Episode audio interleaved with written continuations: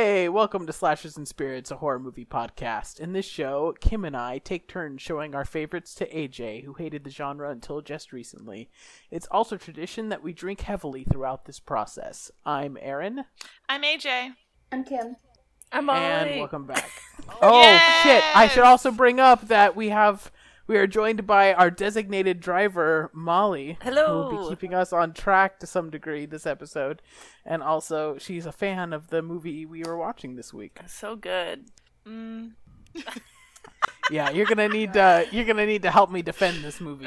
All right, I'll try. The only thing is that I didn't watch it with you guys, so the first memory I have of it is when I first watched it was, was almost a year ago now. Yeah, about it was it was pre-pandemic, but Yeah, we'll see how it goes. but not not too pre. We we we were in this apartment, and that means something, right? yeah, All right, so um, we're back from another two week gap, and we're gonna enter another two week gap next time. yeah. Uh, meaning that our, our weekly meeting is a bit disrupted, so we kind of need to get back into the swing of things.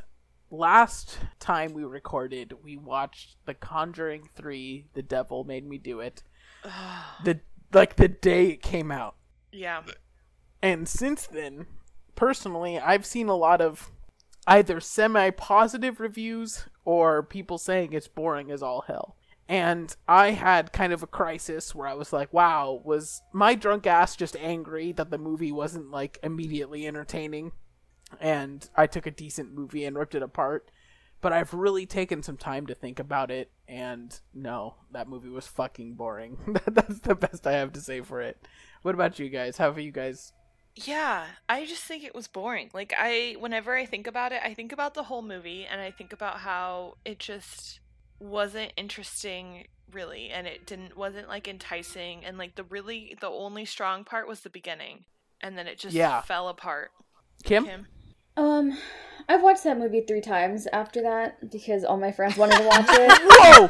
Whoa! Whoa! What? Wait. Yeah. Wait. You've seen that movie four times yeah, now? I've had friends who've been wanting to watch it, and like they know I like horror movies, so I mean I'm a good friend, so like I watched it with them on Damn. three separate occasions. What's it like having friends? It's great. I'm sorry. I'm sorry. I'm sorry. Continue. It's great actually. Um but yeah, so I've seen it a couple times after and I mean I I still was bored. Um but I mean they loved it, which is the, the funny thing is like they they've all like loved this movie or found it like creepy or had really great things to say about it. And like to to all of them I did say like I didn't like this movie, but we're gonna watch it because you want to watch it. And they knew that I hated it, so they weren't surprised when I wasn't very like vocal. But they all loved it, so I mean, I guess that has to say something, right?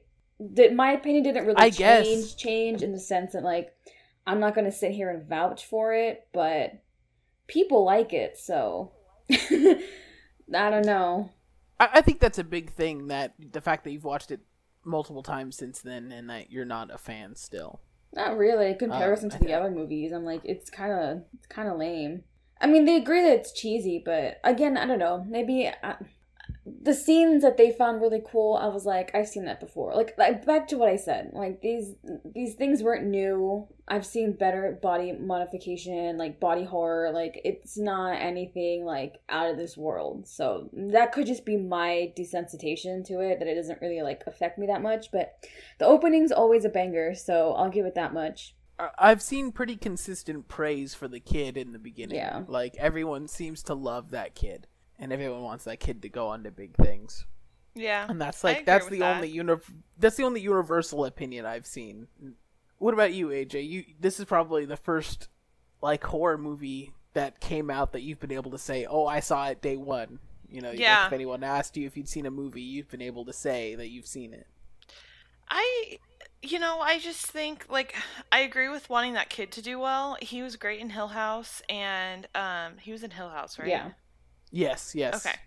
Um he was great in Hill House and I think he's spectacular. I just don't think the movie had a lot of substance and I feel like like you're right, this is one of the only movies I saw the remake of Halloween the day it came out. Yes, with us as well, right? Yes. With Kim too, Mhm. right? Yeah. All of us were there. Um and I felt like that was more like, oh, cool, I've seen this really good movie, like the time it came out, you know. That's a good one though. Yeah. Yeah. so that feels a little different. Um, so I, I mean, it's just like I somebody the other day on Instagram asked about it and was like, "Is this scary or is it like stupid?" And I was like, "Stupid." Yeah. Um, so I think that that's definitely like the impact that'll be left with me is the like, oh, that one's not good. I did see that on HBO Max they do have the second one, and I did think about watching it, which um shows you that apparently I'm buying into the Conjuring theme since I've seen two of the three, and I'm like, mm, might as well watch the second one. I can see the, how the first one would bring you into the second one, though. Personally, like I, I have not, also not seen the second one, but I'm willing to see it because of the themes the first one brought across. But the third one did not help Yeah, at all. yeah, I agree. Speaking of Halloween, just real quick, e- even if this this gets cut, whatever. But do we cover Halloween and Halloween 2018 before Halloween Kills? We Sure, we that'd be fun. Right? Because I'm I'm so excited for Halloween Kills that it hurts. That I think before that comes out, we we have some time that we could make our some of our future ones both Halloween. I feel like Halloween, the original though, is such like a big episode that it's hard to just do casually. But we could still do it. Yeah, I think so. And then we do 2018, which we all have a, a favorable opinion on, Yeah. right? For the most part, Yeah, I, th- we all agree that the the whole uh, the doctor putting on the mask for a second is like, like when that happened, I almost walked out of the theater, but it, it recovers from that. yeah. I mean, I don't know if I've necessarily thought that much about it since then. okay, well we'll cover it again. We'll cover Yeah. it again. We can we can cut all this. Yeah. We'll we'll cover it again. We'll we'll plan to to do that before kills. We have until October because it should come out as close to Halloween as possible. But we'll we'll cover that. Um, so back to back to the Conjuring for a second there. And any last thoughts on the Conjuring before we move on? No, No, not, really. I, I would say in general, I'm just disappointed by it, and the Yeah. whole the whole supernatural aspect of it took over it, in my opinion, and it made it hard to relate to. I guess, like I guess I can't relate to anyone being possessed by a demon, but at least the in, in the I first mean- one, there was like a, a crime solving aspect of it that wasn't like I can see everything that happened with my magic powers. Well, maybe that's what the whole concept of moving into a whole house is supposed to be. Is that like, oh, anyone could move into a house that's haunted. It's supposed to be like the equalizer. And so I think that that might be where it lacks like any kind of equalizer. It's just that it's so so supernatural um that it doesn't feel like it could happen to just like anybody. I saw a couple of headlines that was like the Conjuring's scary scariest moment happens in a waterbed featuring, you know, like the kid's name or whatever and I was like that was the lamest part. Like the waterbed had no actual like if you're saying the scariest part was the waterbed, you fucked up. like this is like if that was the scariest portion, this movie was a flop. And I, I kind of stick by that. I guess what I'm asking overall is we had a our last episode was basically the roast of the Conjuring. The devil Yeah. made me do it. Are any of us apologetic for that? Does anybody think they have anything to take back? no. No, I think I was honest and pretty fair. I agree. I, I I stand by everything I said. so, all right. Well, that's that's good that we can we can all agree that uh, we didn't dig that. Because there were moments. Because it's been two weeks since we recorded that. That I was like, oh shit, did we fuck up? Like, did we miss it by saying that that sucked? But I'm glad to hear we all agree.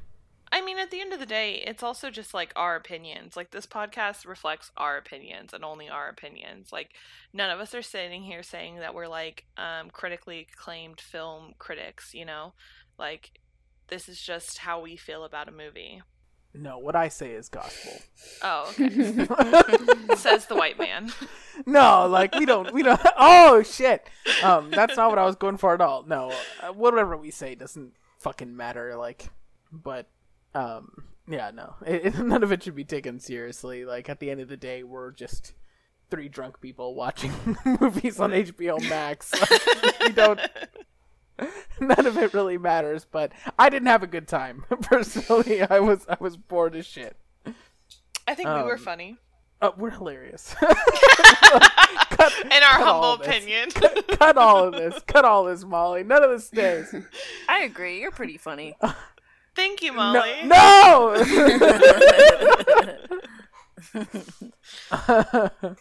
all right. Well, um, I think we're now we can jump into everybody's favorite movie very clearly that we all loved and enjoyed. This week's movie of They Live by John Carpenter in 1988. Um, it was my turn to choose a movie this week, and personally, I love They Live. Um, I think it has a lot of political topics Yes. that were always meant to be political, but it stands the test of time by those same political aspects in 1988 stand strong in 2021. It's certainly slower than I remember. Um, like I never thought the movie was particularly slow, but when you're showing it to other people, the slowness definitely wears on you a little bit more. Uh, it, it becomes a bit more apparent.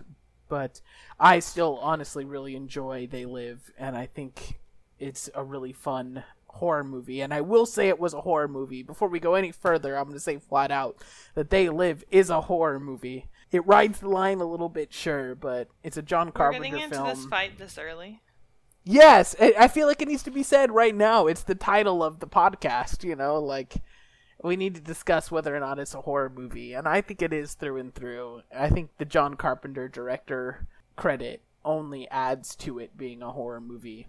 It certainly rides the line a little bit, but if you consider Jaws a horror movie, They Live is a horror movie, in my opinion. You guys can disagree, but I'll stand by my choice in this. When you go to a horror movie convention, people are going to be selling They Live masks, and it's just th- that that's enough for me personally.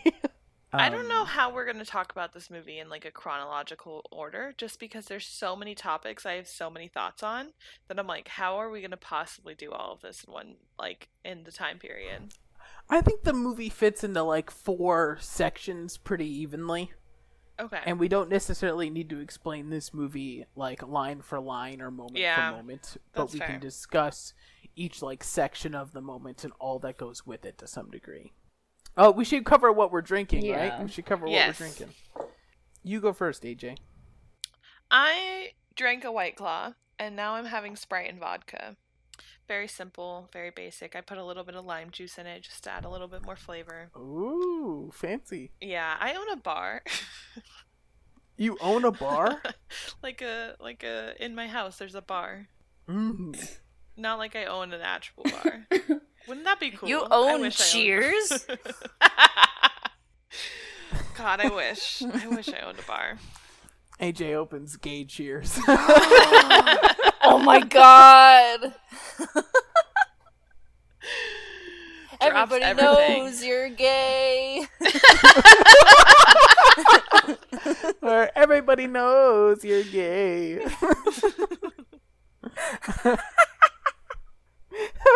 I'm like trying to come up with a name for it that's like cheers, but like with that, but I honestly just want Queers. gay cheers. gay cheers. The spin-off coming to HBO Max this year. Starring me. Thank you. What about you, AJ? Oh, not AJ. Oh my god. Excuse me. Kim. I'm, I'm I'm I'm putting the gap here for Molly. Molly said we should make Oh the my gaps more clear. I'm dr- Kim, yes. what are you drinking? no, Aaron, not like that. You can't. You can't like yell, Kim. What are you drinking? That just did I, did, oh, I yelled while saying, "Did I yell?" I, I, I'll introduce I need to myself. Take a step I'll back. just introduce I was myself. like, "Did I yell?" so that's great, so AJ. fucking What an amazing drink. That sounds so cool. I'm drinking a Corona Refresca because they're cheap Oh, at again. Aldi's, and I have to buy Here, cheap here. shit. So guava Here, lime here. is the flavor, and it's very delicious. Guava lime. Yes. Hey, Aaron, what are you drinking? I went to a brewery today to choose like what growler to take home, and I tried all of their IPAs, and they all tasted like shit. So then I went and took a second taster and was like, "Let me try a couple of your seltzers," and their seltzers kicked ass. So I got a giant thing of apricot seltzer, and that led me to the state I'm in right now, which I'm not entirely proud of. That's the point of the show. Yeah, absolutely. It led me here to They Live, which I now need to defend for the next hour, I feel Yeah. like. I, you know, the thing is, is typically I would be very concerned whether or not the audience I showed a movie to liked the movie I showed them. Like, it would be something I'd cared about a whole lot. But I, I'm so proud of the fact that Kim hated this movie. Yeah. Kim hated this movie, and I am so proud of that aspect. but that's why we made this podcast, right? To torture me? I guess yes. to torture each other and for me just to sit here. Yeah, the thing is, is Kim's upset now, but I remember watching The Grudge and being like, "I'm, I just want to, I want to go to bed." The grudge was great, actually. this was great. Mm. All right, well, well... um, but I guess now what we need to cover, right, is what AJ's overall thoughts were of this movie, to, without going too deep into it. hmm. Um, I can't tell if I hated or loved it, Hmm. which is what I think is going to be so interesting about this discussion. I don't love the plot. I think it's kind of uh not great. Um, I think that there were very they weren't very creative about some really interesting scenes. Um, but at the same time, the political commentary it's just so intense and I think it's so universal at this point that um which is also something I really want to discuss um that it like holds up just for that matter itself. I think also I'll, bring this up now because I'm not. I, I knew this had to be brought up at some point, but I'm not sure when it's appropriate. So it might be placed elsewhere. But we all grew up with the clothing brand Obey being somewhat yeah. large, correct? Yes. Yeah. And, And- Shepard Fairey in general. What? Shepard Fairey? He's What's the that? he's the guy who like made the Obey Andre the Giant. Oh, okay. like Yes, yes. artwork. Yes, Oh. but the the O the Obey clothing brand that defined our middle school to early high school era is all based upon this movie. hmm Interesting. And I, I looked it up to make sure I'm not talking out of my ass. Like uh, the Obey brand was based off of They Live. And- Because the first sign you see is like a sign that says obey and in my head I was like, yeah, that's a clothing brand. yeah, and like t- t- absolutely, like that's what we think automatically. But I think it is kind of a powerful commentary on advertisements and you know how we're all targeted in some degree. And I'm not saying, oh, it's all. It, I know what I'm being advertised to most times. you know, like I'm I'm not completely like, oh, I had no clue I was being advertised to by this brand, but I feel this movie really brings commentary to that, especially with it being released in 1988. It's almost a bit ahead of its time where now we see ads literally wherever we go on the internet. We can't check our goddamn Instagram profiles without seeing a couple of ads at least. Yeah, that's true. I, I think its context only continues to grow. Whether or not it's an exciting movie to begin to the end is up to debate, but I, I feel the whole message of it is universal and it's just as relevant as now as it was back then. Well, we talked a lot during this film about like current, like it's 2021, and there is a lot of conspiracy theories out there, but there's also a lot of people that are critiquing society for the first time in like a really thoughtful way. And I think that that's what was very thought provoking for me for this film is that it, it definitely, especially for the first half, maybe, because I didn't kind of pick up on the whole aliens thing for a while. So without them being aliens and they're just humans who are being like um have been so manipulated that they act that way now and that they have become something different because they're so manipulated by society.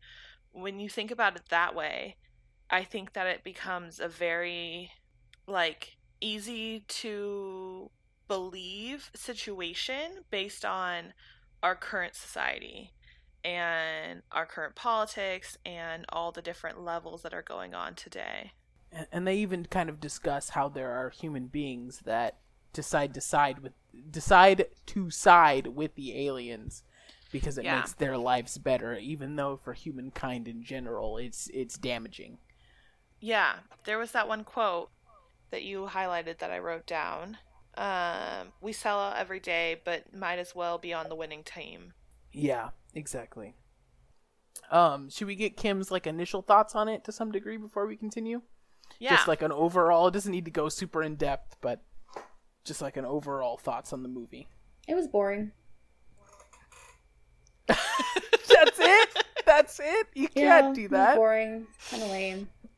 you gotta give more than that it was more entertaining than I Conjuring. literally did not hold my attention. I kept drifting off. I'm gonna be honest. There's nothing about it that like I just couldn't pay attention. I don't like. This isn't a horror movie to me. It's a sci-fi action movie, and I'm not a fan of either of those two. So it does not. It did not hold my attention. I could not pay attention to it. I I kept like doodling on my paper because I just was not. I mean, even though like the message or whatever like it's not the first movie to ever have social commentary because like social commentary and Yeah. horror is very very like intertwined i can name like at least Mhm. 12 movies off the top of my head that are social commentary movies but it, they do it well and i just think this movie was just there's no subtlety it, it just kind of was like true. I don't know. It it really did bore me, and like as much, I'm gonna give some positives to it too, because I'm not gonna just shit on this movie, because I, I know, I know there were some interestingly good things about it, but honestly, I just I couldn't pay attention. I couldn't get into it. I kept drifting off. so to me, it was pretty boring, and I was just waiting for a ten. So that's kind of my initial. Um, that's I- my thoughts. I can absolutely give that to you um, for a good portion of this movie. Um, it, it, it really starts with I I guess we can we can kind of transition into the start of this movie now and it'll it'll fit into why I understand why it would be boring in the beginning because I, I really do see your point of view there and I just dropped a bottle clap and it was very loud. okay.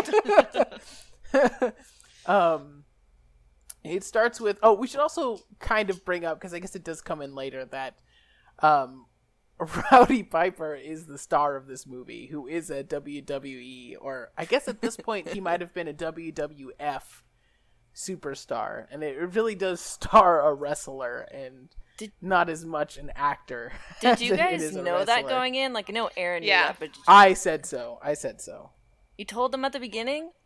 Mhm. yes i did Ugh. I feel like it's important because you got a fucking meathead. But it's so funny movie. when we watched it, and it was like they got into that whole fight in the Oh alley for like the way too long. Fucking fight. and it's like not knowing that that guy was in like WWE. It's like what's happening? Even knowing it was like, what's happening? no, no, I gave them the warning, and still I was like, "Oh yeah, by the way, like they're wrestlers. This goes on for a bit." And then there was a point where I was like, "Okay, this fight's over." Oh nope, he's flipping him again. Yeah. Like, it's, it's still going. It went on for like 10 more minutes after Aaron was like, oh, this is a long fight. Yeah, no, it's it's certainly too long. And I guess I can kind of go into the movie from that point because until that fight, the movie's kind of stagnant, and I, I can't I can't defend that.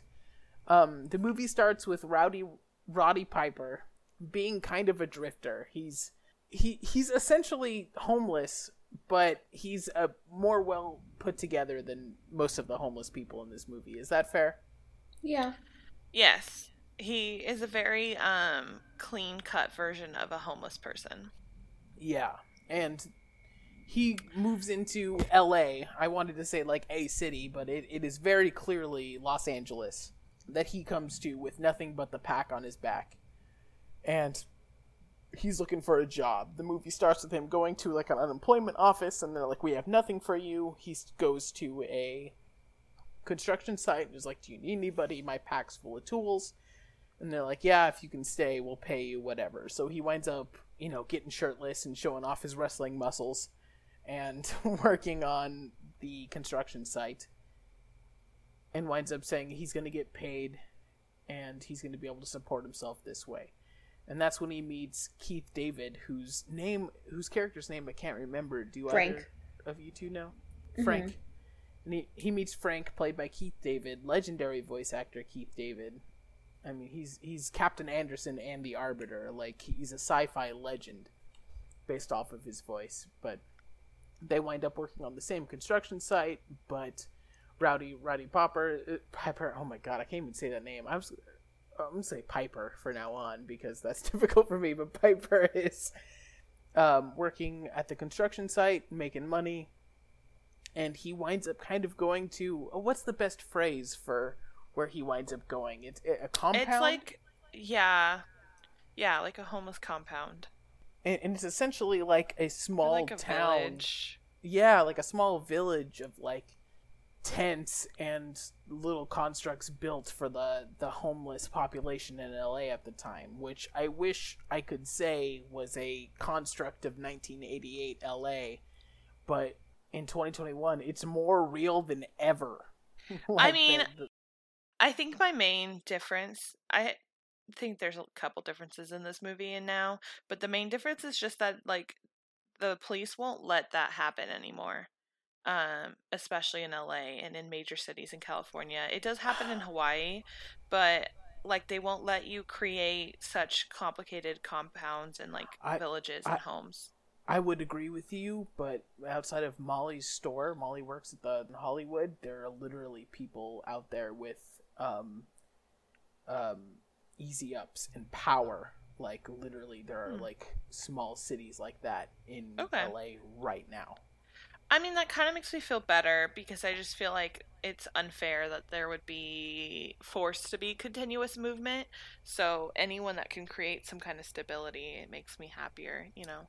Six months ago, I would have agreed with you, but it's it's at a at a horrible point right now where I've I've seen it multiple times within the past couple of months where something like the the the compound they've made and they live is completely accurate. Right, Molly? Would you agree? Oh yeah. No, the the exit that I get off of, I have to like go very slowly because um the ramp underneath, like you can't see the sidewalk cuz it's all just like little shack set up basically. Yeah. Like it, it's. I think you're absolutely right, AJ. As of like a couple of months ago, but it is- Mhm. But it is now also more than ever very true. I have seen them like sometimes they will close down and like completely clean up the street, but it honestly only lasts maybe a week and then it's back up. So they they try, they still do try like you were saying, but it still goes back up. But um, Piper winds up showing up at this compound, gets fed, gets a place to sleep, whatever.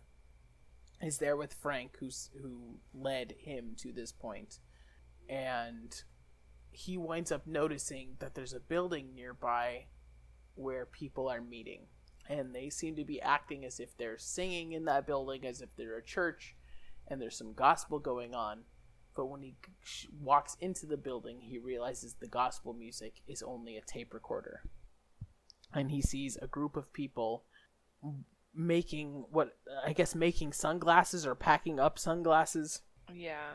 They were making And- sunglasses. They had all of those um, chemicals out and stuff too. Yeah, it's like a laboratory that seems to be producing uh, sunglasses. And there's nothing immediately wrong with it, but everybody's reacting as if it's a, a horrendous thing they're doing. They're um, keeping it very secret, and Piper winds up being interested in what's going on with there, and he keeps guard over the building with. God, why can't I remember what's the name of the fucking thing? Thank you. Oh my god, I can't remember binoculars. Keep this in. Keep my shame that I can't remember what binoculars are named. Um, but he borrows binoculars and is watching over the building, and that's when. I, I guess we should also mention the the TVs, right? That Yeah. um this this compound is also continuously watching TV, and there's the occasional interruption of a man being like, "Hey, we're sleeping. They're awake. We need to wake up. There's so much going on. They're succeeding while we're asleep." and they're they're taking us all for a ride. We need to realize what's happening and wake up. Um, and then Piper's watching with binoculars the building, and then the police raid the entire compound. And this scene, in my opinion, is had to be super expensive because they have the police Yeah. come in with shotguns and a bulldozer, and they just completely annihilate this compound of these poor people with nowhere else to go. And they're occasionally shooting flares, it seems like, and it's it's a really intense scene of just the police coming and raiding and destroying these people's way of life. Yeah, it's a very sad scene to watch. Absolutely. Is this something we want to talk about for a little bit? This is something we all have something to say about real quick. I mean, I think that it's like a very realistic approach to showing homelessness, which I think isn't often shown.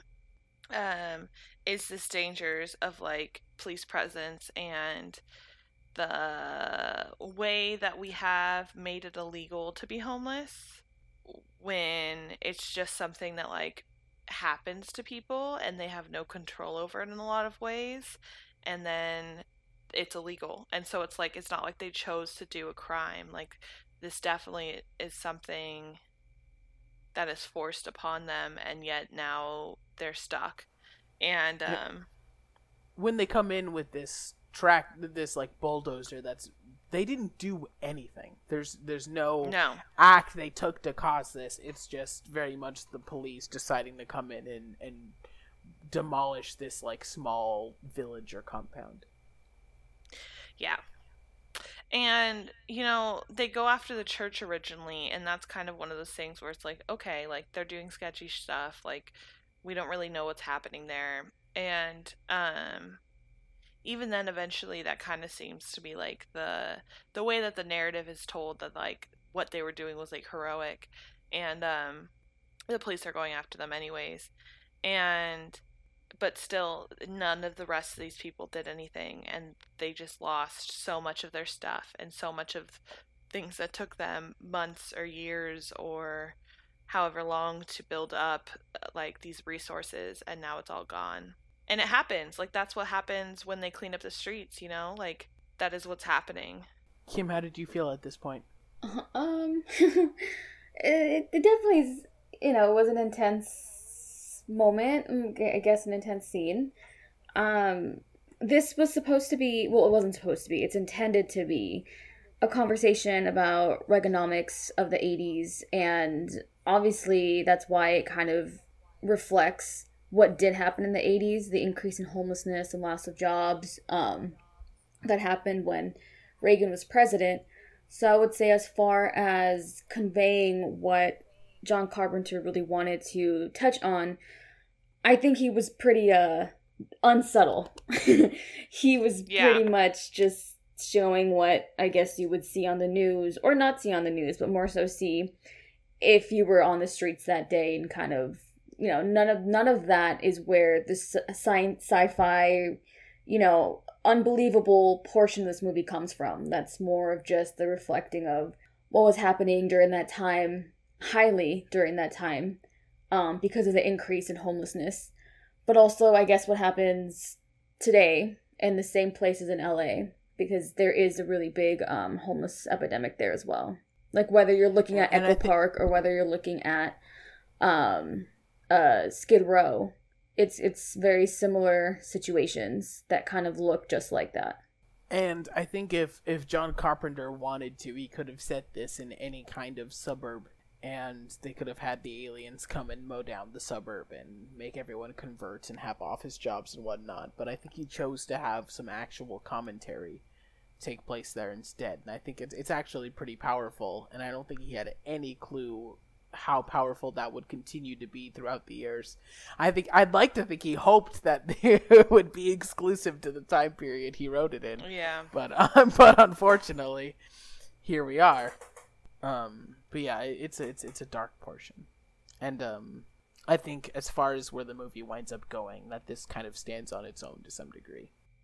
Yeah, I feel like this part was probably where the movie had me the most, but also, you know, like it f- kind of falls into like special interest of mine. So, And we haven't had any aliens quite yet.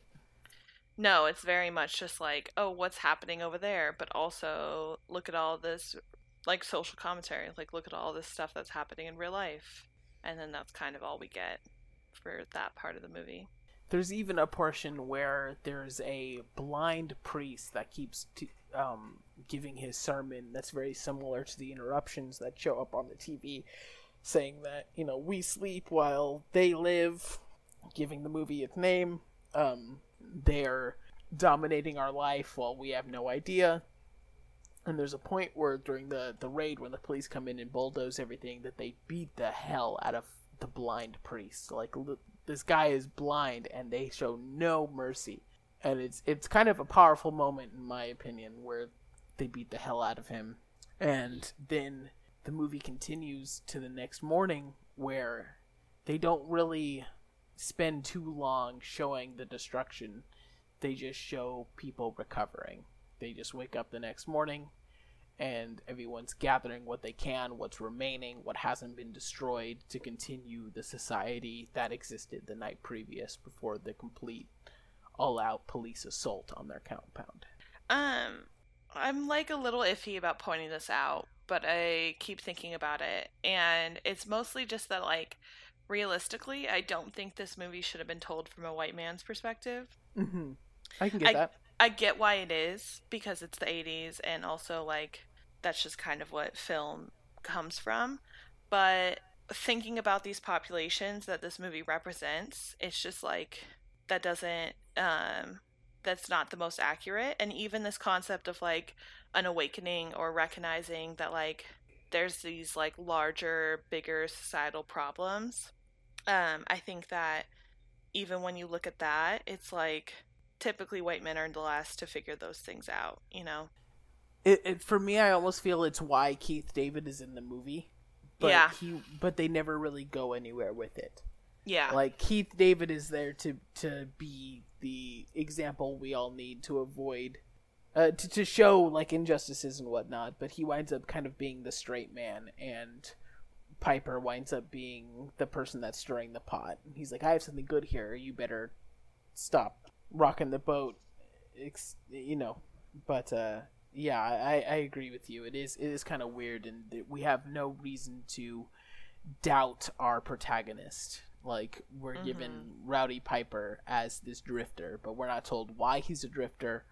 We're not told what history he had at all. It's just for whatever reason this wrestler is homeless and accept that. Which I think this movie does a lot. There's a lot of just accept that in it, um, which is part of my problem with it. But there's a couple scenes later on that like more clearly express that. How do you feel, Kim? Before we move on, Um, I, I guess I agree with what Gary's saying. Honestly, I'm not really that into this movie, so I didn't really write a lot of notes about it or, um, I mean, I, I agree with like the idea that his character doesn't have really much development or explanation. It, it is very much Carpenter really just wants to push through the plot without giving the characters any sort of like dimension and connection to the audience. He more so wants to just tell the story without caring about the people or the figures in it and them as individuals, which I think there's like that loss of connectivity. If you don't connect to the character or the protagonist, if you don't give a shit about them, the movie kind of doesn't really get you. But I think his point is who cares about the characters? More so look at what the story's about and look at what the message and the plot, what is going on. And he's basically just giving a PSA. Like he quoted in an interview that this was more of a documentary than a film. And I think that very much is the case that he's very much pushing, you know, his agenda, which is fine. I don't think there's an issue with the message, but it very much is here's the story I want you guys to see and the realities I want to see and the commentary I want to make as opposed to creating characters that I feel like stand alone and are and stand out enough for people to remember. which is something like I can I can agree with it being a fault of the movie is the lack of like strong character development, and it's something I'd be able to gloss over much easier if it weren't the first half of the movie. Like if they if they if they just started it and it was the first 20 minutes of setup and then they moved into the alien portions that take place earlier, it would be easier to gloss over. But that's not what happens. The movie is 40 minutes of setup and then 40 minutes of payoff and even then some of the 40 minutes of payoff isn't all payoff Yeah. so I, I- that's why that's how i can understand how you say you know boring like i i, I can get that to some degree i don't necess- i don't necessarily agree but i can understand how how you felt that Cool. So is that kind Um, of the first, all the first chunk? Because you said there was like four parts to this. Do you think? I, I'd guess so. I, I- I'd say personally that the the introduction of Rowdy Piper and his his vagabond vagabondness and trying to find a job and finding it is like definitely the first fourth. It's not a clean fourth, but I'd say that's the the intro to it for sure. Should we move on Yeah. to what's next? Yeah. So we know Piper is suspicious of the mission that's nearby. Show uh, they've had the sunglasses and whatnot. Everything has been destroyed by the police, and Piper goes into kind of like the wreckage and alleyways of the destruction and finds a box of sunglasses. Am I going too far? No. he finds a box of sunglasses, rips it open, is puts them on, and this is to me when the movie really starts. He puts on the sunglasses and realizes that he can see through the alien propaganda. So he starts by seeing what what's the the specific billboard he looks at that says "Obey." Do, do either of you remember? Mm-mm. The second one's um the Caribbean, but the first Yeah. one it's a technology one. It's like a computer Yes. ad. He's looking at like what would be the equivalent of an Apple or Microsoft ad that says like, "Hey, buy our computers; it's the latest and greatest." But when he puts on the sunglasses that he found in the cardboard box that was in the mission that he was watching before the police came, I, I know that's a lot. I'm just making sure that I'm covering every portion. He sees that the technology ad when he puts on the sunglasses is just a gray canvas with the word "obey." And then he looks at another vacation ad that shows a woman in a bikini like in the in Hawaii or the Bahamas or whatever and he sees what is it marry and reproduce Yeah. Yeah. is is the, the what he sees there it's Yeah. just like it's just like Times New Roman font that says marry and reproduce and he starts to see the real propaganda of the world through these sunglasses and as if that wasn't enough, he looks at certain people and sees these aliens. I'm not sure if the aliens have a name. They have to, right? Um, They don't have names. John Carpenter just refers to them as ghouls. the yeah, ghouls? but there's no like good. name for where they come from or I- anything like that. I can say that's that's interesting because the toys or masks of them are not called ghouls, which is interesting. But you'd think that you know the Michael Myers toys would be called the Shape because because uh, uh, Carpenter says so, but they're not either. They're called Michael Myers, you Mm. know. but um, but yeah, ghouls. So he sees certain people aren't people, but they are ghouls, and how would you describe them? They have like the Creepy they have- skeleton men. Yeah, Love they're they're very skeletal. They have their teeth showing more than anything. They don't have lips that wrap around their teeth. Um, they have like asterisks in their eyes. They have like very bulbous eyes with asterisks like pupils, kind of like, kind of like Rick and Morty. I was just I'll- thinking I'll, that. just fucking say it. I'll just fucking say it. I'm trying to avoid saying Rick and Morty, but I'll say it that they have like Rick and Morty esque eyes. And I feel like a great descriptor of these aliens or ghouls is the fact that they're blue and red, but through 90% of this movie, they're not blue and red. They're black and white. and white. Yeah. Um, and it's just something I've known from years of knowing about this movie that I assume that they're blue and red, but they are black and white at the time. And Well, because the glasses. Okay. The glasses make everything black and white. Correct, the movie the movie does have a black and white filter once they look through the sunglasses. You can also hear specific things once you have the glasses on, which I think is a very weird plot point. they're able to hear through the propaganda, yeah. But in general, Piper puts on these sunglasses, is able to see through the advertisements and see that certain people aren't people, that they're aliens. And this is a crazy realization for him because he realizes that the the TV advertisements that were happening earlier saying that we're asleep while they they live, that we're being infiltrated, etc., is all true, and that there actually are aliens covering as people. And it seems to be that not only are these aliens people, but they are not average people. They're the 1%. They are the Yeah. rich. They are the wealthy. They are the ones in power. That these aliens make up the elite. And everybody else is just a hum- a poor human left to live their life. And there, there's even moments where a human is talking to a ghoul like, "Oh, well, you got the promotion and I didn't, so I don't know where I'm going." And it's you're left to believe that there's this unfair bias that kind of like I hate to say it, but it's almost like the Illuminati conspiracy some people have, you know? That Yeah. the, the Illuminati keeps the Illuminati on top, and everybody else that's not a part of it is below. And I, I- I feel this is where the movie really kicks into gear, and this is when I love this movie, personally.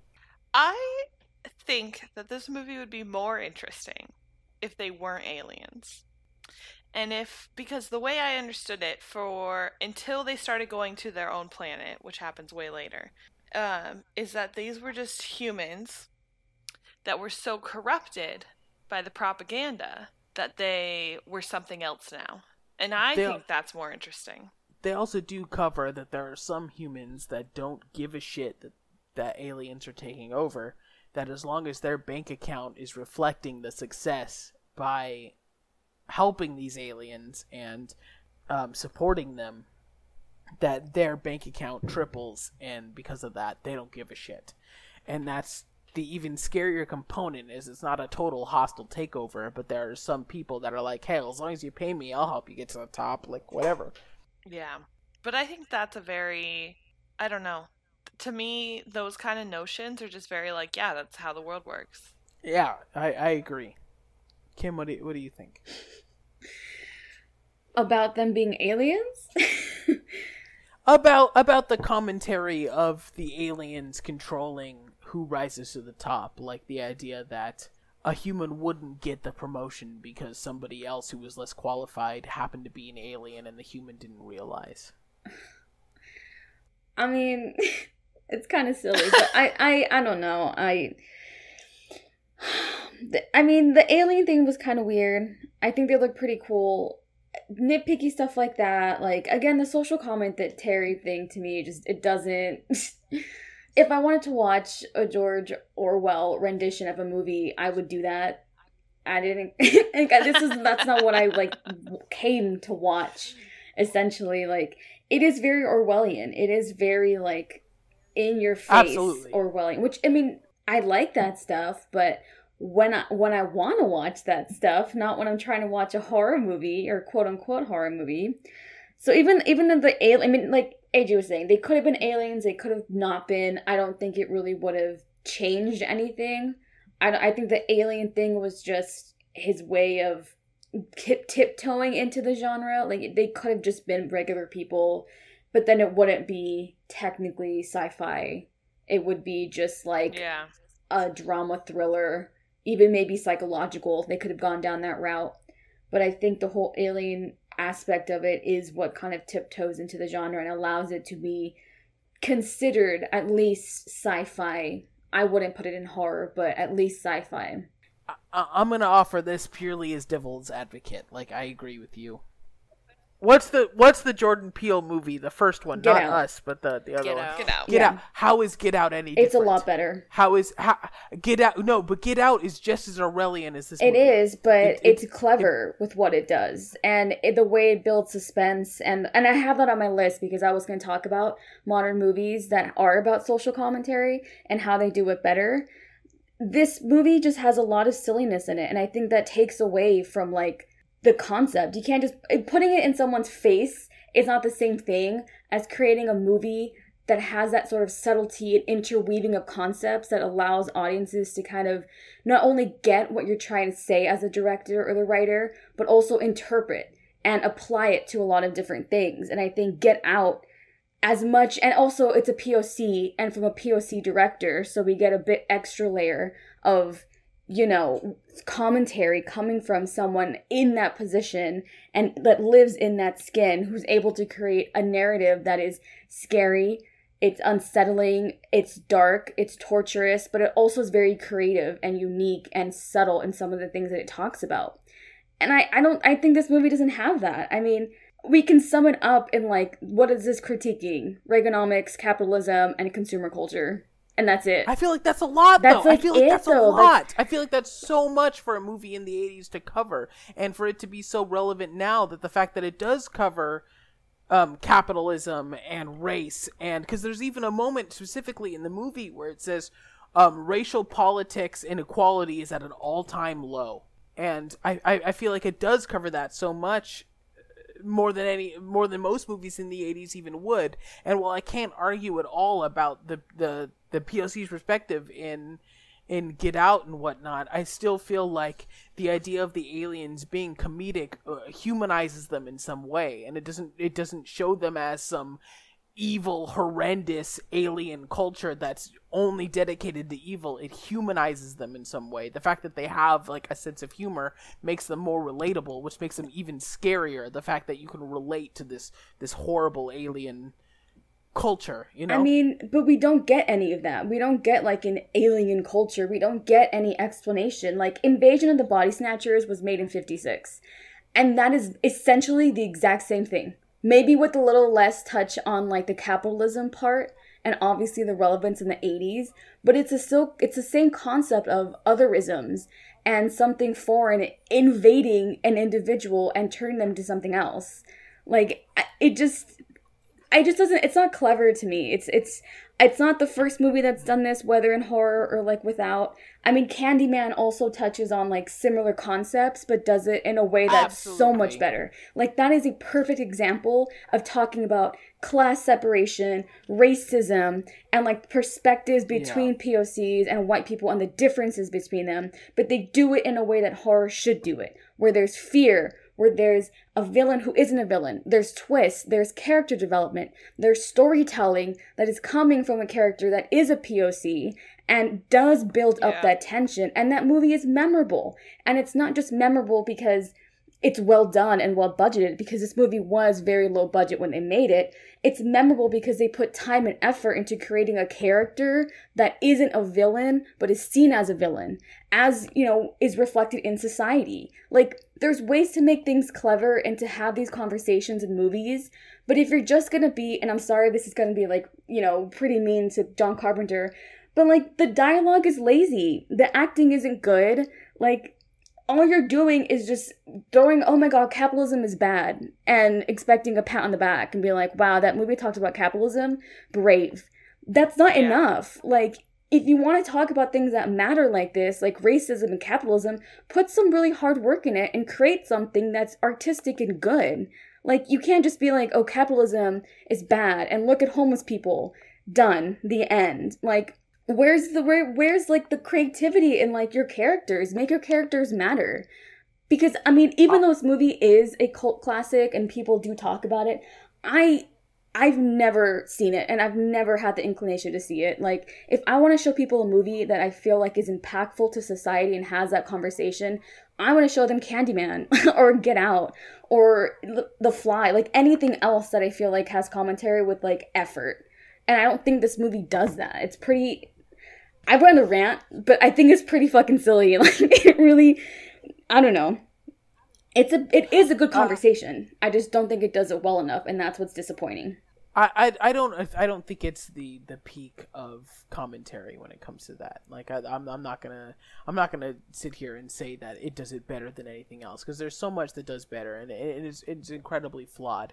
I just think that it, it made an effort in a way that other movies at the time when Jason was going to Manhattan and punching the head off of people, that it, it held it, it, it, it just didn't it, it, it tried a little harder than what else was going on at the time. I mean, George Romero's movies, you know, um, uh, Dawn of the Dead and Night of the Living Dead, also has conversation on consumerism and things like that and Yeah. capitalism.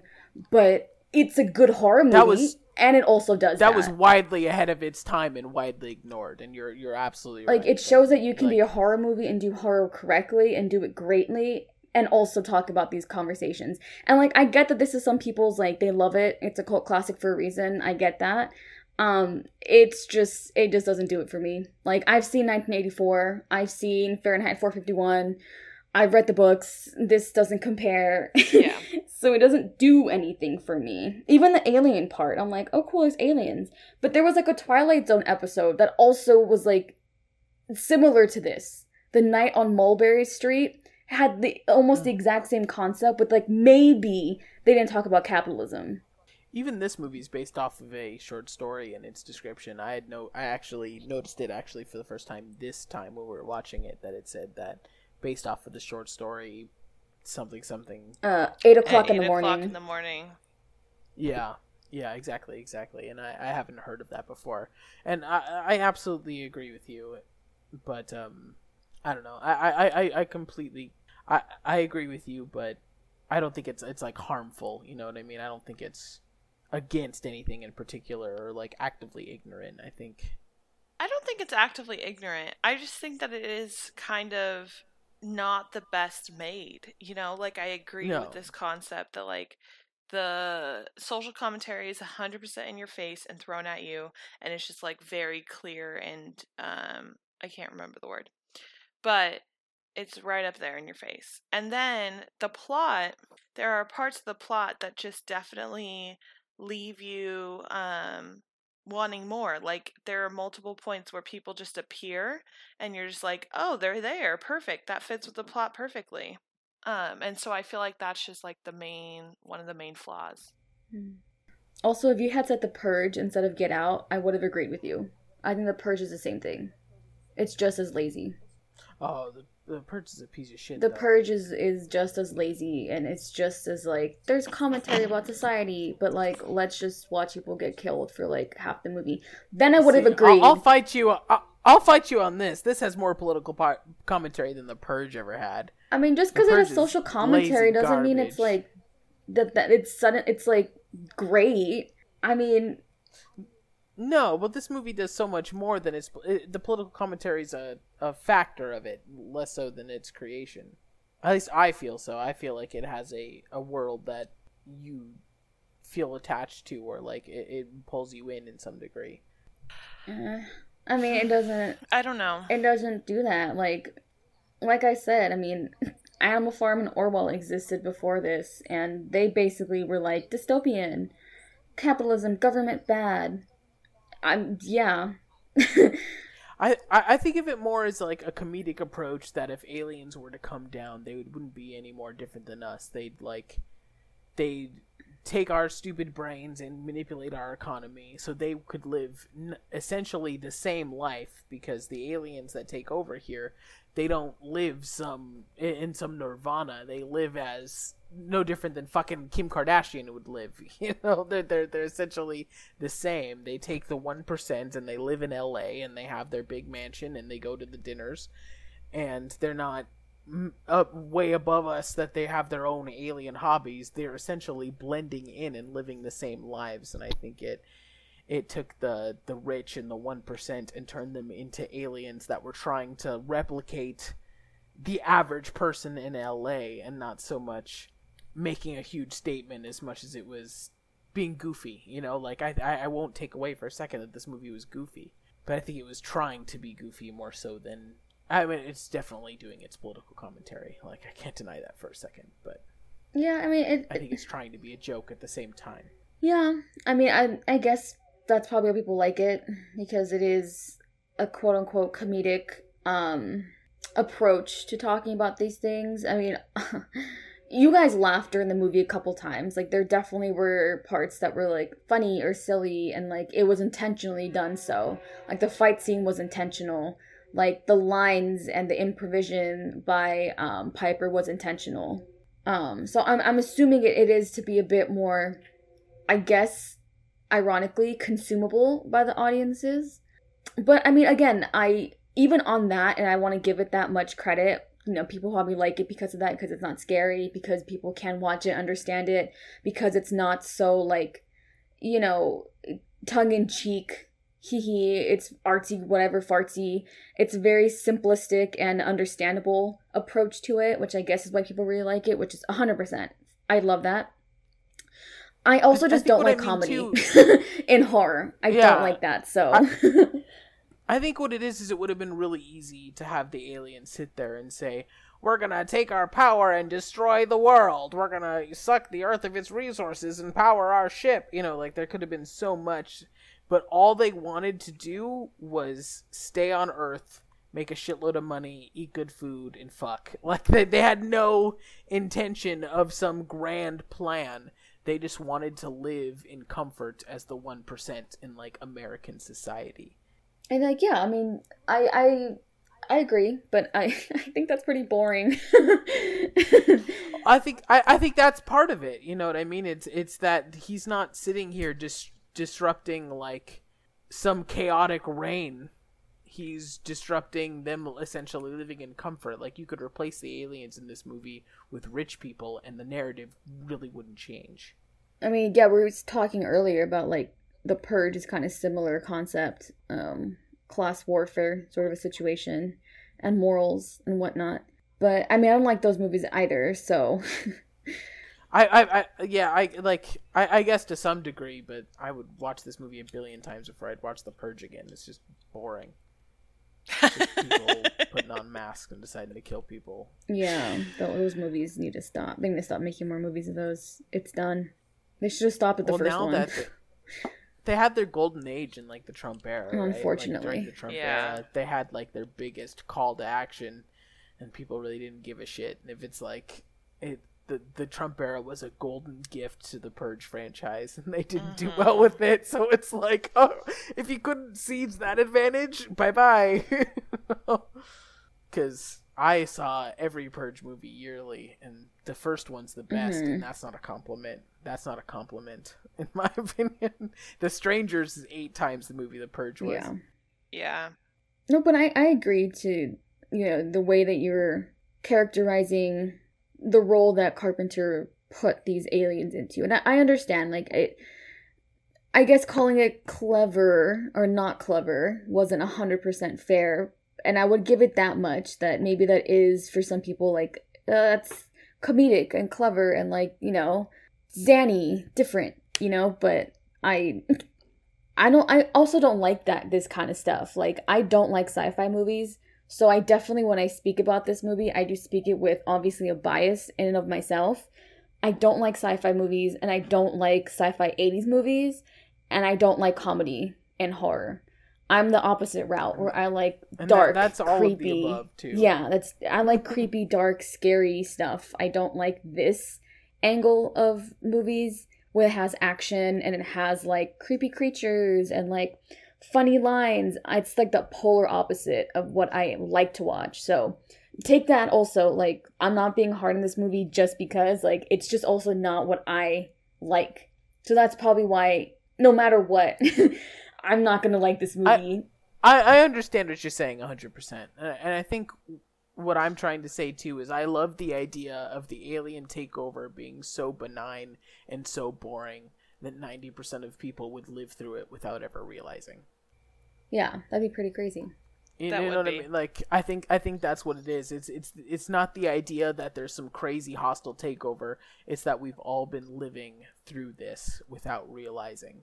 And when we really put our brains to it, it's like, oh, yeah, gross. You know, like that like that kind of thing. And as much as I bel I I think it's not trying to actively call out people in particular, it just it's just kind of fun. But I I I, I am on your guys' side with this completely. Like I totally understand. We did a whole tangent on that one. So we should get back Yeah, to the plot. um, I, I guess there's plot to talk about, but not really. Yeah. I, I'd want to comment on Piper putting on the sunglasses for the first time and seeing the aliens and losing his mind and um, not quite understanding what he's seeing yet. So, like, calling an alien, it looks like the old lady's been burned in some soup or some shit or whatever he says. It's like, you're looking like you were burned in soup or whatever. And um, it ends in him going on kind of a shooting spree in a bank, killing the aliens in particular that he's able to see. and it's a scene that's like kind of easy to enjoy in the moment, but in like in hindsight, with the future this movie would continue into, it's kind of hard to root for. It's kind of disturbing watching a guy shoot up a a bank, at least in my opinion. Yeah. He has that line It that has the everyone was like. iconic line. I was gonna say Yeah. everyone likes that this- line. I've come here to chew bubblegum and kick ass, and I'm all out of bubblegum. That line would live in infamy for the rest of the time, including um this is I'm not sure you guys would know about this, but there's a video game in the 90s called Duke Nukem, and uh, Duke Nukem would be famous for saying, I'm here to ch- kick ass and chew bubble gum," and I'm all out of gum. And it was absolutely a rip from this movie, but it's almost a line more associated with Duke Nukem. And Duke Nukem would have a couple of lines like, um, one of Duke Nukem's most famous lines is, Hail to the King, baby, which is a reference to Army of Darkness Hmm. and not at all associated with Duke Nukem, but those are like two lines that are now more associated with Duke than they ever were with these movies. So it's nice to see the like the actual OG uh, creation of these lines as he goes to town on these aliens. I had a moment where during this portion of time where he's like fighting the aliens and like shooting people and stuff like that, where I was like, he's also a villain. And I think that was partially because I didn't understand them as aliens. I think I understood them as people who were just corrupted, and I was like, well, it's not their fault they're corrupted. So I kind of felt like he was the villain of the story. That means you're an alien. AJ. I hate to break it to you. uh, put your arms Well, behind your back here. We're gonna arrest you in the next. I think that here. the I think that's a flaw of the movie though, it, that I didn't understand that they were aliens. I understood that they were like fucked up, but I didn't understand what they were. They look like frogs. Yeah, they're like frog people. They're, they they ain't people. Don't shoot the frog. But I can also see, you yeah, can also see leave the that frogs alone. They're evil frogs, though. you can also have the perspective that like we're stupid monkeys at the end of the day and these people these frog people are trying to like guide us through and then one of these monkeys has a gun and you're like oh fuck You know, like it's uh it, you could still continue down that path absolutely just by rooting for the people that are just trying to maintain society as it is okay. and then so, there's an uprising that you didn't do anything to initiate necessarily except for the the oppression that's been going on for years. I would like to officially state that I am not on the side of the aliens and therefore not on the side of the oppressive society. it's too late. I late. would You've already like to- made that statement. I would like to state that I have no affiliation with P and horror movies whatsoever. And I'm See? Two lies. all I'm gonna I state that said right all I said is when I thought they were humans, I think murder is still bad. So AJ stands with the capitalist. Okay, moving on. So That's just continue it. AJ thinks murder is bad. I hung out with a bunch of anarchists Oh. yesterday. Please don't tell them that I'm a capitalist because I'm not. so I'm not a fan of WWE personally. And so I think that when there's a 20 minute WWE ad in the middle of this film, I wasn't the most interested in it. no. So he shoots up a bank. Um, he shoots aliens, but it's that's when I was like, he seems like a traitor because he seems like he not a traitor. He seems like the villain because he's just shooting random people. But I guess they're aliens, so it's fine. Anyways, he shoots up the bank, and then he has to like run away from the police, and then he steals some guns from the police. He kills them. He steals some guns. He goes into a parking garage. He finds this woman. She's a human. He decides, okay, I'm going to kidnap her. Is that not what happens? so he gets in the car. He's like, I need a way out. So he makes her drive him out. And then he's like, Where are you going? And she, she's like, Take. He's like, Are you married? And she says yes. And then he's like, Are you lying? And she's like, Yes. And then um, he's like, Take me to your house. And she's like, Ugh. And she does it anyways. And so they get there, and he's like, tries to convince her to put the glasses on. And she's like, No, you're crazy. She's like, I will say that I saw whatever you want me to see, no matter what. And he's like, Okay, fine, don't put the glasses on.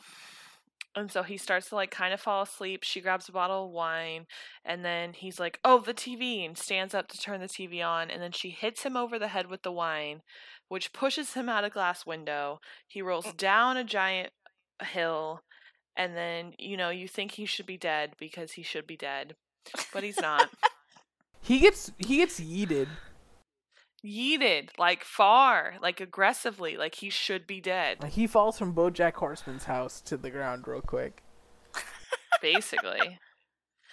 um so and then he like hides in this little I think feel like it's like a bridge, like the edge of a bridge. And then you watch him wander for a while and then he runs into his friend. And his friend like gives him his money and he's like, "Put the glasses on." And the guy's like, "No." What you're you're talking about you?" you're talking about Keith David. Yes. Yes. His okay, friend. Keith David uh, decides like, "Hey, I heard you shot up a bank, but like you carried heavy shit for a week, so I guess you deserve a couple hundred bucks." And throws money at him. Yes. And then he's like, put the glasses on. And the guy's like, no. And he's like, I'm going to beat the shit out of you until you put the glasses on. And the guy's like, fuck you. Fine, I'll fight you back. So then they fight for 20 minutes. It goes on for a long time. They they they they the Rowdy Roddy Piper is a wrestler, so of course he has wrestling experience. But he fights Keith David for like a good ten minutes, and you're like, "Wow, this is a long fight scene. Thank God it's over." And then Piper goes and grabs Keith David and slams him into the ground. You're like, "Oh, it's still going! It's been ten minutes and he's still going." and I I can't defend this scene. This this was a lot. Like, there's literally, like, at least five different times where one of them's on the ground, like, passed out, basically. and then the other one, then they somehow get up, or the other one helps them up, and then they continue fighting. Do you know who loved the scene? Kim. Kim. It was Kim's favorite. She kept saying how much she enjoyed it. Kim didn't speak a whole a single word Kim- this whole Kim film. didn't say a and I think we needed to point that out at some point that she was quiet the entire film. Me and Aaron spoke throughout it, just like saying bullshit, talking, making jokes, stuff like that. And Kim was a hundred percent quiet the whole the film. entire movie. Unless we were like, "Hey, is everyone here?" And then like, "Yeah, I'm here." Kim, Kim spoke and it was like, "Oh, I'm back from peeing. Thank guys. Thanks, guys. Uh, is everybody here?" Yeah, I was pretty miserable. I just can't believe Kim was happy through Creepshow, but was miserable from this movie. Like, I wasn't happy. Show was I much better. tolerated it because there was some interesting stuff that was like pretty The cool. bugs. Yeah, the bugs. I like the bugs. Creepshow has much more dynamic stuff going on than this film Agreed. does. Steven was saying that he was watching our Creepshow episode, and I was like, "Oh, how was it?" And he was like, "Yeah, it was good. My favorite part was when you guys introduced the movie, and then AJ was like, "All right, what are we drinking?" And Kim said what she was drinking, and then Aaron tried to continue with the movie, and then AJ was like, "Hey, Aaron, what are you drinking?" And I was like, "Oh, sorry, I'm drinking this." Anyway, the movie continues, and then AJ was like, "I didn't say what I was drinking," and I was like, "Fuck!" I apparently lost it. You did, I remember. This is interesting how we're enjoyed for not our summaries at all. Just I tried to make the argument that there was no reason to finish the summary of this film, but Kim disagreed with me. No, I don't want to go through the summary of it, but we have to. so we can end this misery and move on with our lives. I, I will never get this, this hour is- back, but you know, I can't believe this is more disliked than Willy's Wonderland. I it's can't believe not. that. Willy's Wonderland was also a waste of It's my going- time. But you But had this is more to way- say about yeah, Willy's this is- Wonderland. this is being ripped apart way more than Willy's Wonderland. Because there's nothing to rip apart. It had no substance. It was Nicolas Cage who didn't speak and animatronic dolls. It's an abomination that should have never been made or watched. This, at least there's something to fucking rip on, but like, not much. Just because you produce something bad doesn't mean you only get points because you produce something. That doesn't make it good. Holy shit! Kim the Slytherin. I'm everyone. I'm, pre- I'm Yay! I'm pretty okay with dying on this hill. In all honesty, I'll die on the hill that this is a decent movie. I'll, You I'll want to die talk about that fight scene that was like 20 minutes No, of wasted that's- time and call That's this that's a gotta decent go. movie? that's gotta go. But it was. I bet no, I bet it was in his contract. He's like, I'll do the movie, but there has to be at least one major fight in this film. That's the only way. Like It does go on Anyway. forever though, because I remember going into that this scene for like the fourth time and being like, "Oh yeah, this is the long fight scene," and a couple of times being like, "Oh yeah, it's over now." Oh fuck, it's not. Oh, it's over now, right? oh my god, he's he's, he's throwing him again. like Yeah. this, isn't it just funny after a while though? I was laughing the whole time. Yeah, Aaron was laughing. Of course, Aaron was laughing. I was laughing because it was going on for too long. Absolutely. but no, yeah, it was it was rough. Like I will admit that it was rough, and that's that's saying a lot. It went on for too long. But well, it is kind of funny though because after the fight's over, they're so swollen and bruised and they actually do a pretty decent job of like putting the makeup on them to make them look like they're swollen and gross. And they're swollen and gross for like a good couple of minutes afterwards once they get along and like reserve the room and stuff. And mm-hmm. that's But then they shower and it goes away. yeah. That's not how being swollen works. Put ice on it. And then they also at some point be like, "Wow, it's really fucking annoying having to keep sunglasses on these guys. Let's give them contacts that act the same as the sunglasses, so we don't have to worry about it anymore." well, I have a theory that they give them they give them that so that they can blend in in the fucking place later. Because if they had glare. sunglasses on, everyone would be like, "Oh, they're wearing sunglasses. They're evil." But because they had contacts in, nobody could tell that they were on the side of the anti-aliens. So everyone was like, so everyone was like cool with them. So the best, the friend, I'm not going to say they're best friends. They had a 20 minute fight where they decided to he got the sunglasses on him and then they reserved a room and then they're like what do we do next? And oh the man that leads the whole thing just happens to appear in the hotel room and is like hey friends and they're like oh hey that's what we do next. We talk to this guy. And that's one of my major issues with the plot because why the fuck was that man there? And What's you're like oh look the leader of this whole movement. Perfect how convenient that you're right here right now so then they go to a meeting and then everyone dies they get contacts everyone dies except for the two main dudes and then the girl anyone want to throw names in there because i don't remember them Holly. It's Holly. Holly. Holly, who looks creepy. And then Holly appears at the meeting with the sunglasses. That's a direct quote. Um, and then everyone dies, except for them. And so they're like in this shootout with the police, who are half aliens. And they have a watch because when they were at the meeting, they got a watch, and they're like, "Oh, the fancy watches are how they communicate." So they get like one of those watches and then they are like it doesn't work and then they figure out how to make it teleport on accident. So they figure out how to make the watch work and they like throw it on the ground and then it creates this little section where they can teleport. That's my and they jump in this hole. favorite. That's my favorite is when the little holes That's there. so It's- ridiculous. It's so, but it's so like it, they do it so realistic that it's like actually a hole in the ground. Like it's not a shitty effect. It's actually like a hole leading to somewhere else, and they just cut to this real life hole, and they're like, "We gotta go down there." I fucking love it. How did they get the watch? They get it at the meeting that they Yeah. go to. Oh, like somebody got one. Yeah, like somebody stole one at some point and is like, here, here's resources. And so they get like bombs and guns and they get this watch And the contacts. and the contacts. Got it. Um, so they go in the hole and it takes them to like this underground part of the city, which is where like all the aliens live, kind of. Yes, no, maybe so.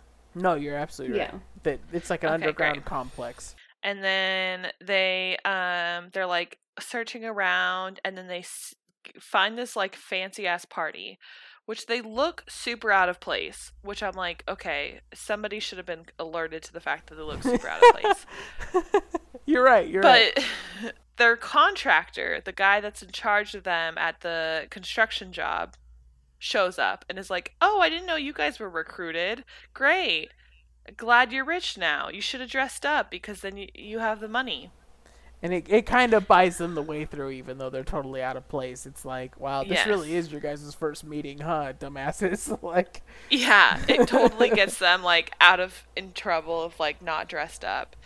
So then they get a tour and they take this tour of the whole area and then you see that the aliens can travel to their other planets they have like a through this satellite. like a space station s thing where they walk out and teleport to their planet or away from their planet or whatever.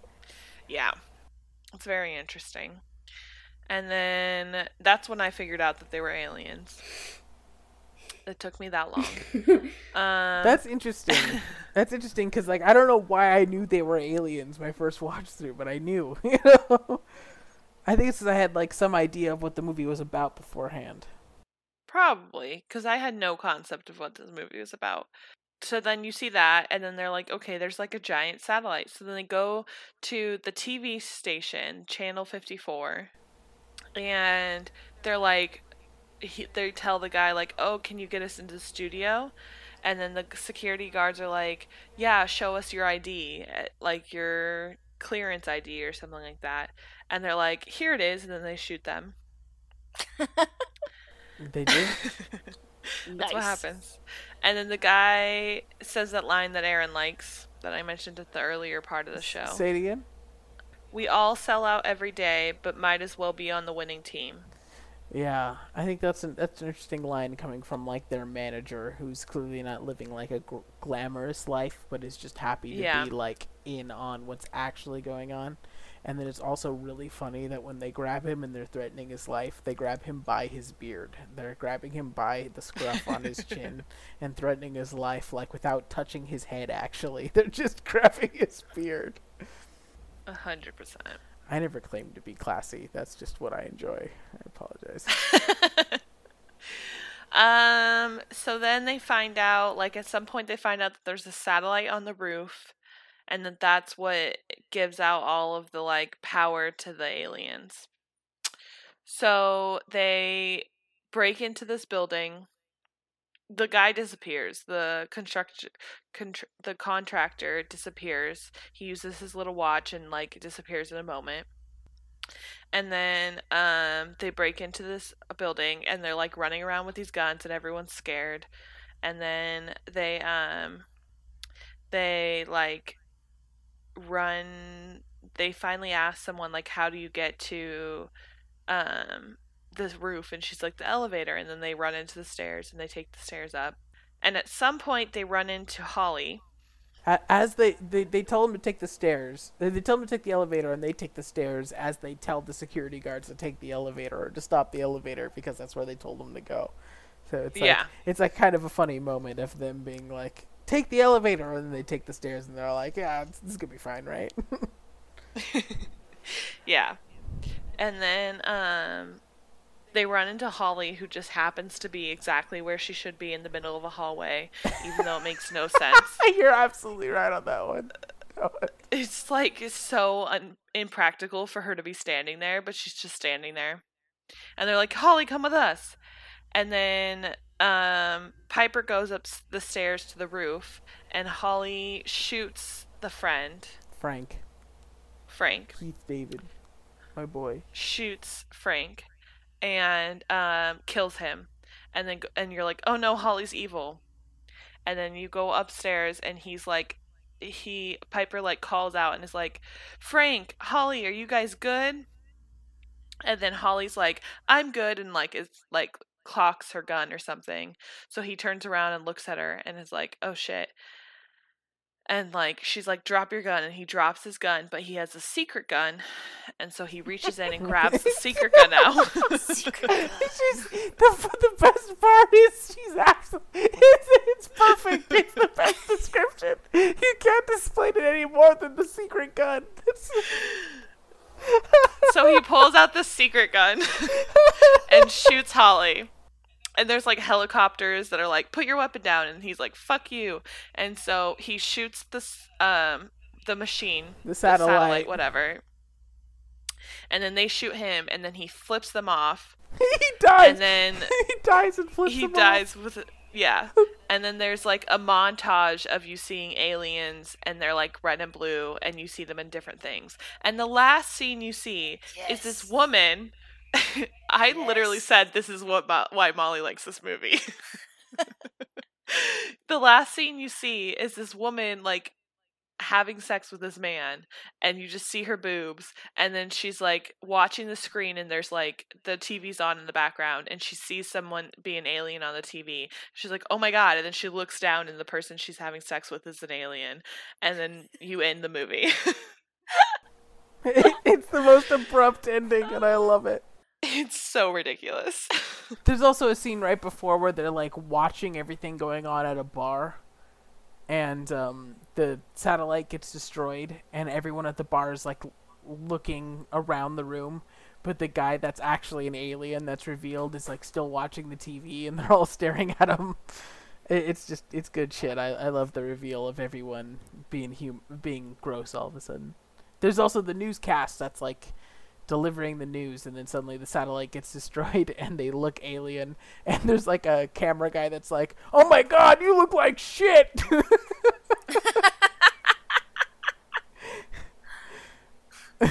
Clearly, we're all the only ones that like this. i know i know i guess so i i love when the, the sinclair instead of being like oh they're an alien they're like oh you look like shit because they don't look like aliens. They just look like skeletons. But they do look like shit. Yeah. Just kidding. The makeup is amazing. it really is No, it it, is. really It's is really impressive. good like It's really good. It's and this movie has been untouched by remakes, which I think is crazy because it just has Oh, they could such. make such like. The fact this isn't a CW show is insane to me. It'd be so easy. Uh, I, I I feel it's been respected for some time. Is it'd be so easy to do a remake of, e- especially in like the Trump era. There's literally like a poster of Trump like as one of them.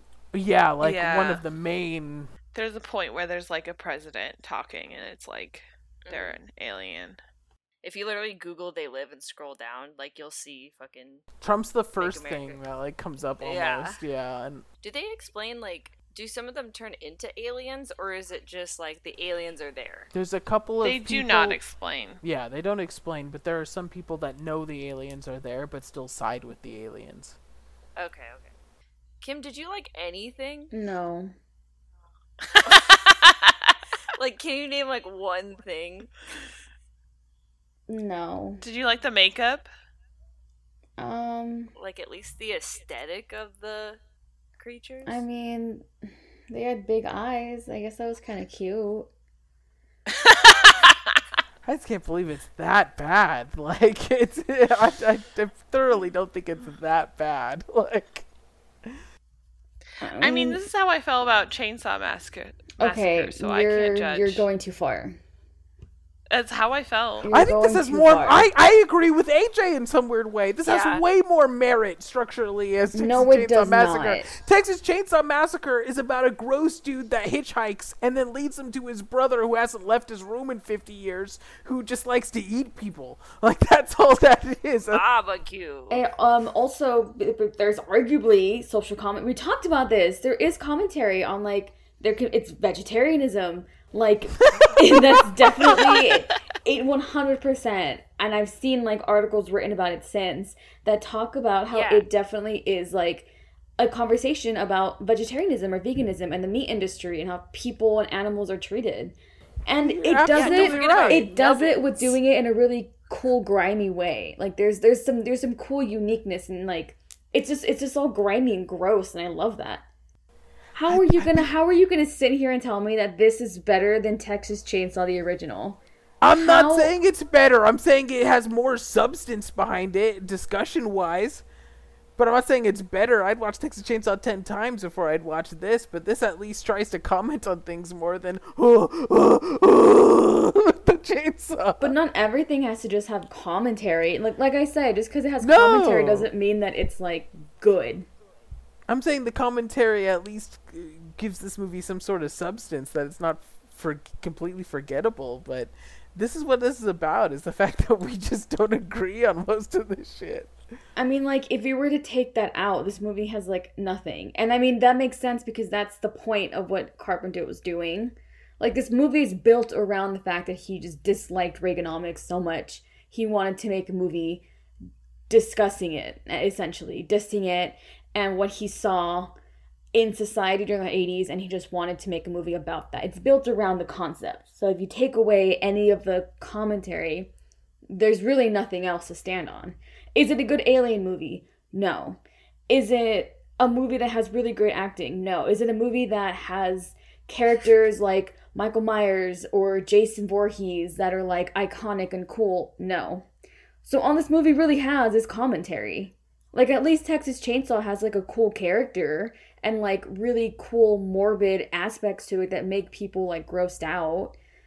Like I just disagree. I think him coming in and saying that he came to chew bubblegum and kick ass is, is worth price of admission. Oh like oh my god. I think him I think him gunning down the aliens and dying and destroying the satellite is is, is worth it. I This think might as well have just been like a think it's Die. Hard. This is like a Die Hard movie. It's like it's not.